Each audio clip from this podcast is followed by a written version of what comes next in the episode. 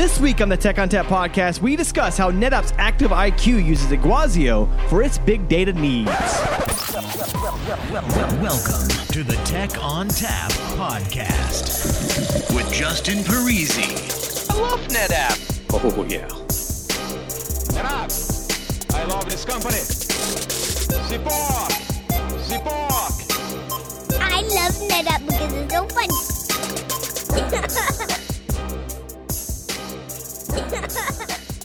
Hello and welcome to the Tech on Tap podcast. My name is Justin Parisi. I'm here in the basement of my house, and we are doing a Tech on Tap podcast about Active IQ as well as Iguazio. We've had an Iguazio podcast on a couple weeks ago. So to do that, I brought in a couple of guests. So first, let's introduce our Iguazio guest, Yaron Haviv. Can you tell us who you are, what you do, and how to reach you?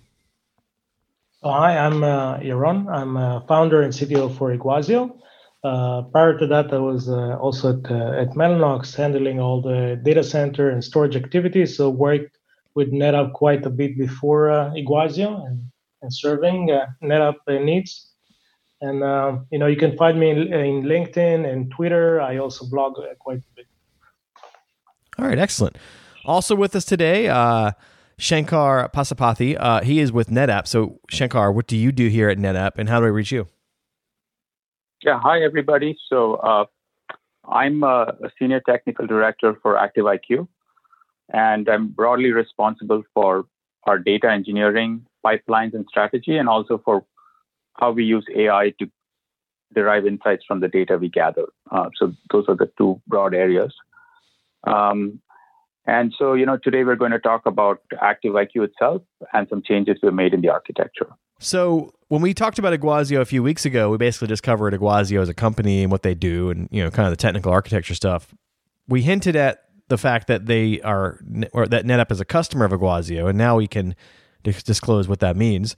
So Shankar is here to talk about how NetApp uses Iguazio with Active IQ. But first, let's talk about what Active IQ is, if you're not familiar, as well as the architecture story we've gone from before and now. Yeah, so Active IQ is NetApp's telemetry processing system, right? It drives the customer experience and the support experience for NetApp's customers.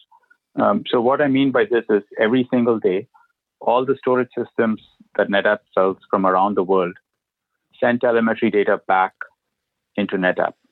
And the telemetry consists of three primary things. One is configuration, second is performance counters, and the third is significant events, like, for example, a part failure or a disk failure. So all of this information is constantly streaming back into the NetApp data center, which is where we process all of this through a platform called the Active IQ platform. And then we mine that data for some insights, and we provide insights back to the customer one of three ways: through a web application just called Active IQ, activeiq.netapp.com, or there's a mobile application, which is increasingly popular. But the third option is there are public REST APIs. So you can just consume some of those insights through APIs and add them into your own tools. Okay, so that's primarily what Active IQ is, a telemetry system for all of NetApp's storage products. Now, we process an enormous amount of data. So just to give you a sense for the numbers, we process about 10 trillion data points a month. Okay, so that number is growing very fast. The second thing is we keep some historical information around in what we call a hot data lake, and that's roughly about 5 petabytes of raw data. In addition, we have to maintain about 7 years of telemetry for various reasons. So net, we have close to about 20 petabytes of telemetry data lying around. This is all, of course, highly secured, and there's all sorts of policies around it to make sure that we don't unintentionally expose any information to the wrong people. And this ecosystem, just to add a little bit more about this. We're probably one of the first storage companies in the world to have built a telemetry system like this. We've actually been gathering telemetry for the last, I would say, about 20 years. And we're probably one of the first companies that automated disk replacement. So today, we can very intelligently predict when a disk is going to fail. And then that sends a message, a telemetry message back into Active IQ's platform, where we have some automation so we can act on that message, route that to manufacturing, procure a new disk, ship it back to the customer with instructions about where to replace the disk. It's all 100% automated. And so that really was the genesis of Active IQ. It's gotten a lot more sophisticated than that. For people that have used NetApp for a while, the old name of Active IQ used to be Auto Support, or My Auto Support. So yeah. As far as Active IQ goes, I mean, what is it sitting on top of? Like, what's their architecture like, and how has it changed over the years? Right. So 20 years ago, when Active IQ started, all it was a simple Oracle database. And, you know, that was fine for a long time. But of course, as we started selling more storage and, you know, our portfolio has become much larger than ONTAP, which is our primary storage system, we knew that wasn't going to scale. So more than 8 years ago, that database was replaced with Hadoop. And initially, it was all about batch processing, which Hadoop was very well suited for. But today, we want to act on information the moment it arrives. So that's one thing that has changed. The second thing is we're doing a lot more with AI, right? So that raw data needs to be mined very quickly, and we need to derive really deep insights that helps our customers get the best experience possible. To give you an example, one of the most popular things in Active IQ is what we call your health risks or your wellness. And we use a bunch of techniques to determine if, for example, your systems are misconfigured, or more recently, some of the things we can do is learn through community wisdom what are the best practices to configure your system for particular applications. So you can get the best possible outcome, right? So these things we can learn from the data and then show it to the customer. So we switched from this Oracle database to Hadoop on-premises batch processing. And then about 3 years ago, we switched from the sort of more traditional programming models like MapReduce to Spark and started moving more towards event processing. And most recently, with the help of Iguazio, we've moved to a model where it's all essentially serverless functions. Okay. And so there are three fundamental constructs that we have in the new architecture for Active IQ. The first thing is we have what we call a unified data lake, a single source of data for event processing and batch processing. And so that's replaced all our various Hadoop clusters. So we have a single storage pool that's based on NetApp's ONTAP technology. It's actually an all-flash NFS storage system. And at first blush, that may seem like an odd choice, right? Because on the one hand, it's over the network. So you have separated compute from storage. And then on the other hand, it's flash. It's not regular disk-based. But what we found is that a lot of the telemetry we get is really small packets. Our storage systems, especially our flash-based storage systems, can do tremendous optimizations, you know, compression, compaction, deduplication. So we actually get a 16x reduction in the storage space when we store on our systems automatically. We don't have to make the three copies of the data either for performance or safety. Okay. And the networks within the data center have become very fast. So while now we have disaggregated compute and storage, we actually get a lot of, it doesn't significantly hurt your performance. Plus, you're able to scale your compute and storage independently, which is a very big deal. Because what we noticed on our Hadoop cluster was we were achieving an average utilization, CPU utilization of about 35%. Right? We were scaling storage faster than the compute. But because compute and storage are tied together at the hip in traditional Hadoop, we had to keep adding servers for, you know, no particular good reason. And we've tested this with lots of customers. We see on average, most people's Hadoop installs don't have very high CPU utilization. You mentioned you're using NFS and you're doing this over the network. Are there any specific optimizations you had to take with the clients? I mean, were there mount options that you used? Were you using large IO size? I mean, how are you mounting these data lakes to optimize your specific application? And what was the consideration with that? Yeah, so we use a 64K block size to mount our NFS clients to the backend storage. But besides that, we don't really do anything. Like I said, most of our telemetry packets, they're not that large. And so it's actually, it all works out pretty well. There are two aspects of NetApp storage that we do use that have helped quite a bit. So we use two particular NetApp technologies that have really helped us. The first thing is our data engineers and data scientists, they are not interested in mounting NFS or, they want the storage to be abstracted away. So we have a giant pool of storage, which is hidden through a construct called Flex Groups. And what that is essentially, you can think of it as a virtual container. And underneath, it's got lots of volumes. Those volumes are managed by our IT teams.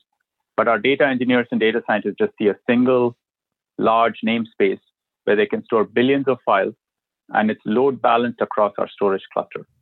So we actually got a 30% performance improvement by using this Flex Group construct, right? Besides simplifying it for our data engineers and data scientists. The second thing that's very handy is the technology called Flex Clone, which is when we're trying to do things like QA or POCs, rather than make a physical copy of the data, we can essentially clone a volume instantaneously, and it becomes a safe copy that we can point at a QA cluster or a POC cluster. And so that's also been very helpful for us, right? And there's some other benefits which I'll talk about when I describe how we got to the hybrid cloud. So you mentioned the efficiencies that you're getting. Are you using all the storage efficiencies, or do you have specific ones turned on or off? No, so this is a modern all-flash array. Everything is turned on by default. We don't even think about it. It all just happens. Okay. And what about fabric pools? Are you leveraging those at all? We don't use fabric pools. We have been looking at that. So we do archive old data onto Storage Grid, which is our low-cost object store. Now, the way we do it today is we actually physically copy from the NFS volume to the object store. So anything that's older than about 2 years goes to our object store. But we are looking at using fabric pools so that becomes automatic. Yeah. Okay. So tell us a little more about the architecture. I know you were starting to get into the hybrid cloud piece. Right. So the first construct, the first principle is to build a unified data lake. We do it on top of NFS. And we've had this running for the last 3 years, right? So we've replaced our HDFS on direct attached storage with NFS. It's worked out fantastic for us. We've had absolutely no problem. And we can run our Spark code against that because, Spark is storage agnostic, so it all just works out. The second principle we have is to use the cloud in an intelligent, cost-effective way. We have not put 100% of everything in the cloud. We essentially use the cloud for bursty workloads. Okay, things like QA, certain machine learning, model building, things like POCs. But our production pipelines run on-premise. We found that this balance actually gives us the lowest possible cost. And we figured out that at least at our size, if we went 100% into any cloud, it was going to be roughly anywhere from 3x to 7x more expensive. So this is the model that's worked out in a cost-effective way. The third principle is we replaced essentially all our data pipelines as we reconstructed them as composable serverless functions. So let's say we're trying to predict when your system is going to run out of space. The pipeline that makes that calculation is essentially a very compact set of serverless functions. And this is where Iguazio's technology has helped enormously. So we knew we wanted to get to this world of serverless or functions as a service. And so we were thinking about what to do. One option, of course, was to go 100% to some cloud, like, for example, Amazon, and just use Lambda there. But like I said, the cost considerations of everything else that goes beyond it prevented us from doing that. We also wanted a solution that was cloud-like but cloud-neutral. And so we came across Iguazio's technology. They built a fantastic open source serverless solution. It's called Nuclio. The other cool thing about what they've done is it layers on top of Kubernetes, and using NetApp's Trident technology, we can just hook that up to NFS storage. So now we have a way of composing these data pipelines programmatically in any location that we like, because underneath it's all just Kubernetes and NFS. So I can deploy that in the cloud, I can deploy that on-premise, and our programmers don't even need to know where these pipelines are running. They've essentially abstracted all that away. Okay, so to summarize, there's sort of three guiding principles for our new architecture. One is build a unified data lake that's built on top of our all-flash NFS. The second thing is to use the cloud in a way that's cost-effective. And the third thing is to essentially compose our data pipelines through these serverless functions for which we have standardized on Iguazio's technology. So as far as Iguazio goes, I mean, what was the decision-making process you used to choose Iguazio, and what were some of the reasons why you decided it was the right choice? Yeah. So I'd say there's four reasons. The first is, like I said, we were looking for a serverless solution that could operate in any cloud, and that also had the support of a company. That was very important for us. There are open source, cloud-neutral serverless solutions out there, but they're like truly open source, right? There's no company really doing enterprise support. And so this gave us that option. The second thing is, I think Iguazio has done some very clever things to avoid what's famously known as the cold start problem. So their serverless functions are very high performance. There's even been some research papers written about this. The third thing we liked is the integration that we could do with NFS storage. So serverless functions by their nature are stateless, and they lend themselves well to things like object storage, because when you use NFS, you have a mount point, and that's state. But the way the whole thing is set up, the Iguazio software is set up, we could actually connect their serverless functions easily to NFS. So that's another reason. And the fourth very significant thing is, while we use them today essentially for data engineering, over time, we will also be using them to build our data science pipelines. So they have native integration with Kubeflow. We will essentially be doing all our machine learning also on the same piece of software connected to the same unified data lake. And so we think that will give us a lot of efficiencies. So we actually did an experiment. So last year, what we did is, while we were starting this POC with Iguazio, we simultaneously took one of our pipelines. We have about 25 data pipelines. We took one and we put it 100% into a particular cloud. And we actually really liked it. The serverless part of the cloud was very cost-effective. It was brilliant. What happened is the back-end databases, the key value stores and this and that, the cost had just spiraled out of control. In no time, we got to an extremely expensive place, and we realized it isn't sustainable. The one thing that I forgot to mention is the other reason we pick Iguazio is they've got a brilliant, what they called a multi-model data store, and I'll let Yaron explain it more. It's a very high-performance sort of key value store and a time series database. It's where we store our cooked performance counters and also other things. And so we can achieve extremely low latencies for our APIs using that technology. And we modeled the cost of running that Iguazio data store on our storage. And it was, you know, in one case, it was 25x cheaper than doing it in the cloud. So the cost difference was very significant. So Yaron, Shankar mentioned about the cost, and you've touted Iguazio as being a lower cost solution. So what is Iguazio doing to make that cost be less for going to your solution versus something else? So if you look at the Iguazio DNA, you know, and some of our background, it's really high-performance computing, also a lot of knowledge in the areas of real-time and storage, etc. And all the things that we've built on, as Shankar mentioned, the serverless function, as well as the key value and time series engines are really built to maximize the performance. So what it ends up is when you use Amazon, people usually look at capacity costs, but the biggest item on cost is really, you know, IOPS or TPS or things that relates to throughput and invocations.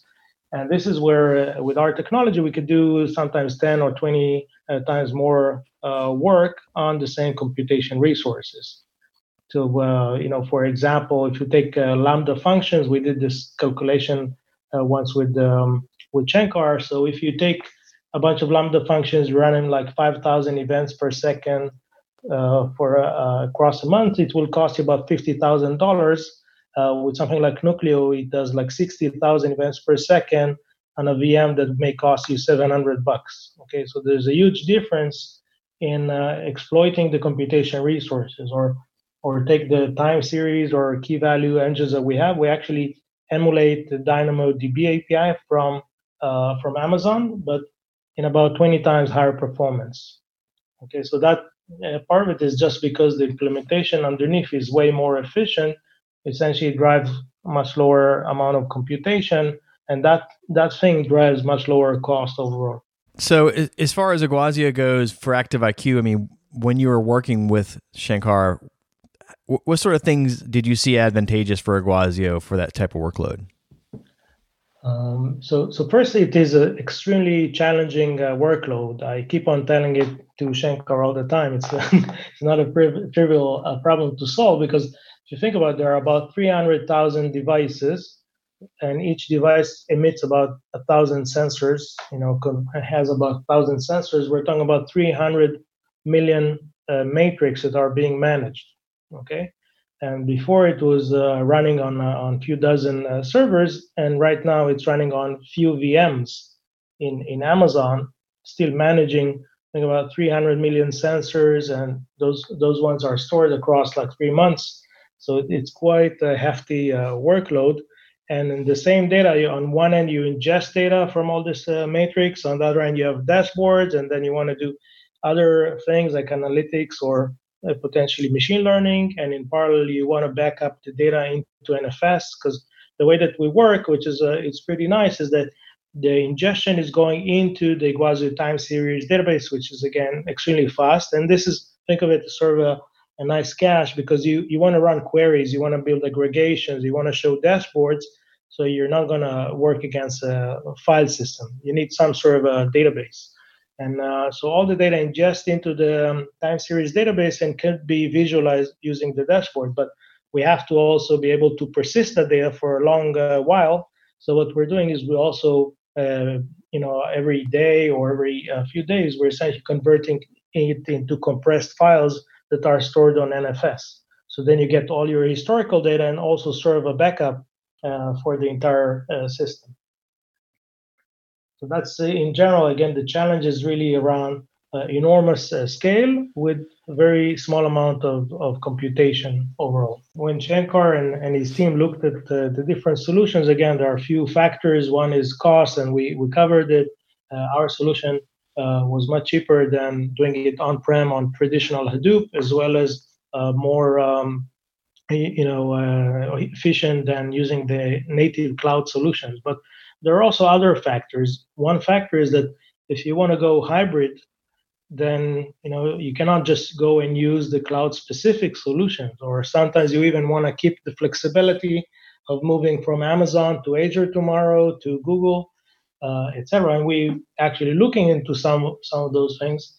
Then you want sort of a neutral software stack, which is based on an open source project that can essentially run anywhere on-prem or in the cloud or in any cloud that you choose. And that essentially provided a lot of flexibility, because once we figure out that the network transfer costs for some cases were higher, then we had the flexibility of essentially splitting the solution and putting some solution on-prem using NetApp filers and servers, and some of the solution in the cloud using sort of VMs and virtual filers and all of that. So that's that was an extremely powerful part of the solution.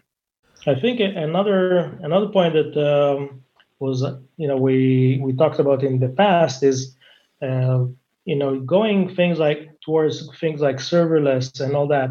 What it gains you is not only the cost benefits, it's also the agility. Because think about today, when you develop code, there's a lot of maintenance for that code. You need to build containers, you need to create logging and monitoring and telemetry for your own functionality. You need to think about scaling out your work. So part of this move that Shankar and his team, that they're sort of pioneering this approach. Not everyone has have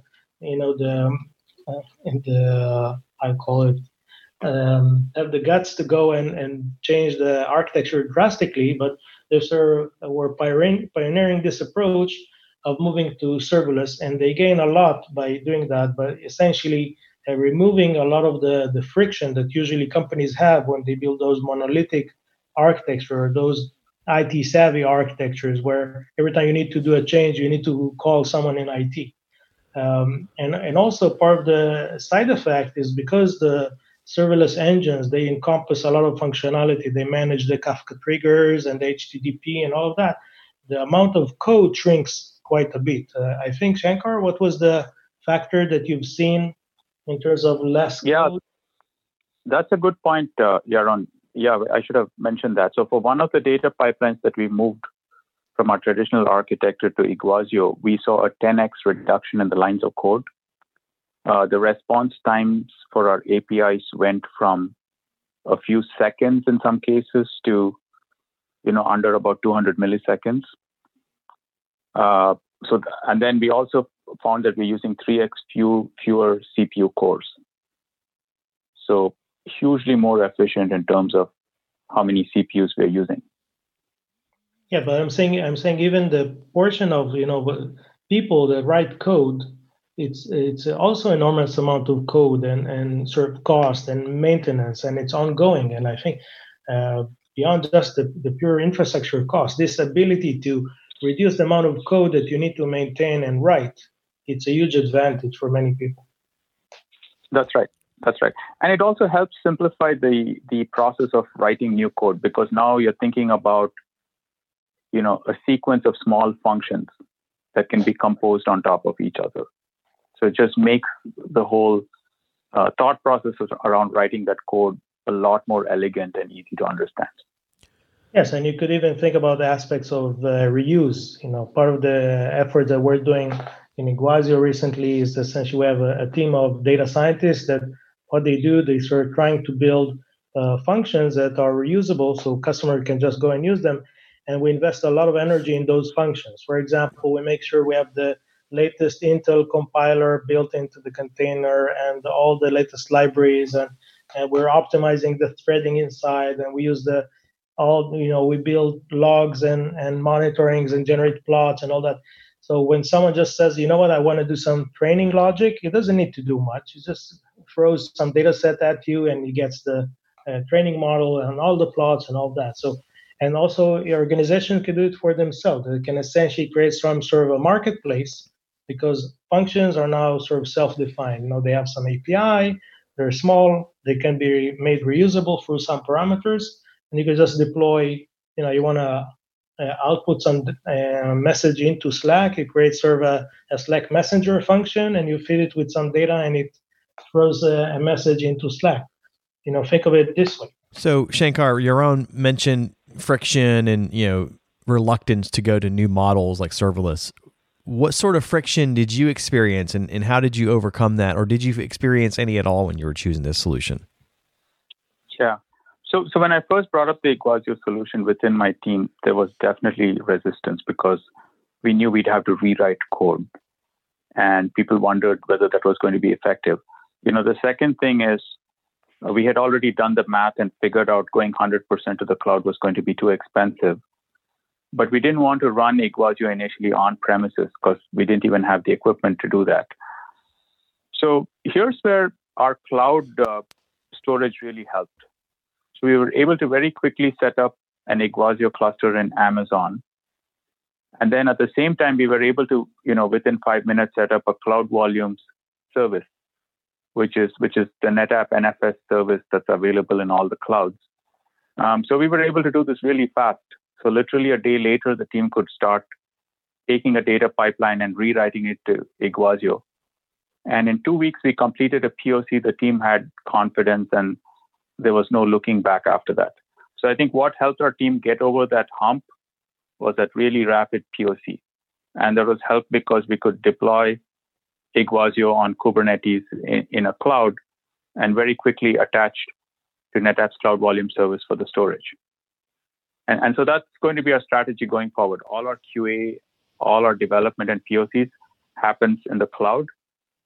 But then we have simple ways of copying all that data back on premises, which is where our production Iguazio pipelines will run. And that's an interesting strategy. I think that could apply to not just this company, but a lot of other companies that are interested in doing POCs for things. They don't want to buy new equipment or get swing gear. They can just leverage the cloud for that. Right. Right. Yeah. So I think this solution gives people, especially large enterprise companies, the best of both worlds. I mean, I talk to customers literally every day, and people are really frustrated with managing these huge Hadoop clusters on premises, dealing with all of that, right? They love the simplicity of the cloud, the agility of the cloud, but then over time they find they can't pay the cost for being 100% in the cloud at a certain size, right? When you have petabytes and petabytes of data. And with Iguazio and NetApp Storage, you get the best of both worlds. You get the simplicity and agility of the cloud, but you're not always paying that price. You can essentially run those same pipelines on premises. Yeah, just to summarize, you know, we've been through a journey in our team. I'd say roughly every two and a half years, we rewrite our data pipelines. We're constantly trying to adopt a new technology. So we've been through this journey, you know, to first traditional Hadoop, and then moving to Spark on NFS, and now to this serverless, our serverless data pipelines that run on top of NFS, but with a hybrid cloud strategy. So you can run them in any cloud that you choose, or you can run them on premise. And we're pretty happy with the direction we're headed. We really like Iguazio's technology. It's working out well for us. Also, when you're looking at some of the solutions out there, you know, for example, serverless solutions, etc., they're like only a serverless engine. You require a lot of things around it, you know, the monitoring, the telemetry, the logging. You know, not many people know, or many people may know, that most of the cost in Lambda function is actually not Lambda functions. It's the API gateway that sits in front of Lambda function. So one of the advantages in our technology is not just the serverless functions. It's essentially a complete platform that you have on one end, sort of the serverless functions. But those functions are also can attach to external storage like NetApp and others. There's also this sort of high-speed tier 0 layer with key value and time series and things like that. And you could also have a bunch of managed services running on the same platform. So those managed services could be Grafana dashboards, could be Spark, because for some customers, they are in a transition period from, Spark and Hadoop and Hive and all of that into a new architecture.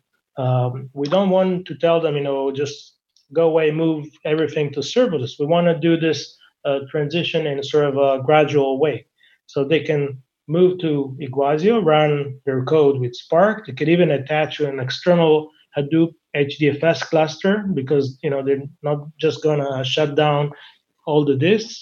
And gradually move their data and files into NetApp, where it's way more efficient because of the duplication and the RAID and all of that. So essentially, the Iguazio solution is not just the serverless function or just data. It's an integrated approach, which eventually much of the energy that people spend is not about each individual component. It's stitching all those individual components into more holistic solution. And part of what we've done for the customers, and now together with NetApp, we're taking it to NetApp customers, to other NetApp customers, is essentially also dealing with the glue. So that means that if you don't have to deal with the glue, your time to market is also going to shrink significantly. All right, Yaron, Shankar, thanks so much for joining us today and giving us the lowdown on how to get from Hadoop to Iguazio and NetApp. So Yaron, if we wanted to contact you, how do we do that? So as I mentioned before, you can contact me in LinkedIn. Just search my name, also in Twitter, and I blog quite a bit. You can search me up in Medium. All right, and we won't even mention Shankar since he doesn't have any content for me. He's not cool like us. Well, I guess I can add that I do have a LinkedIn page, so people can look me up on LinkedIn. Okay, we'll add that to the blog. All right, appreciate it, guys. All right, that music tells me it's time to go. If you'd like to get in touch with us, send us an email to podcast@netapp.com or send us a tweet @netapp. As always, if you'd like to subscribe, find us on iTunes, Spotify, Google Play, iHeartRadio, SoundCloud, Stitcher, or via TechOnTapPodcast.com. If you like the show today, leave us a review. On behalf of the entire Tech on Tap podcast team, I'd like to thank Shankar Pasupathy and Yaron Haviv for joining us today. As always, thanks for listening. Oh, yeah.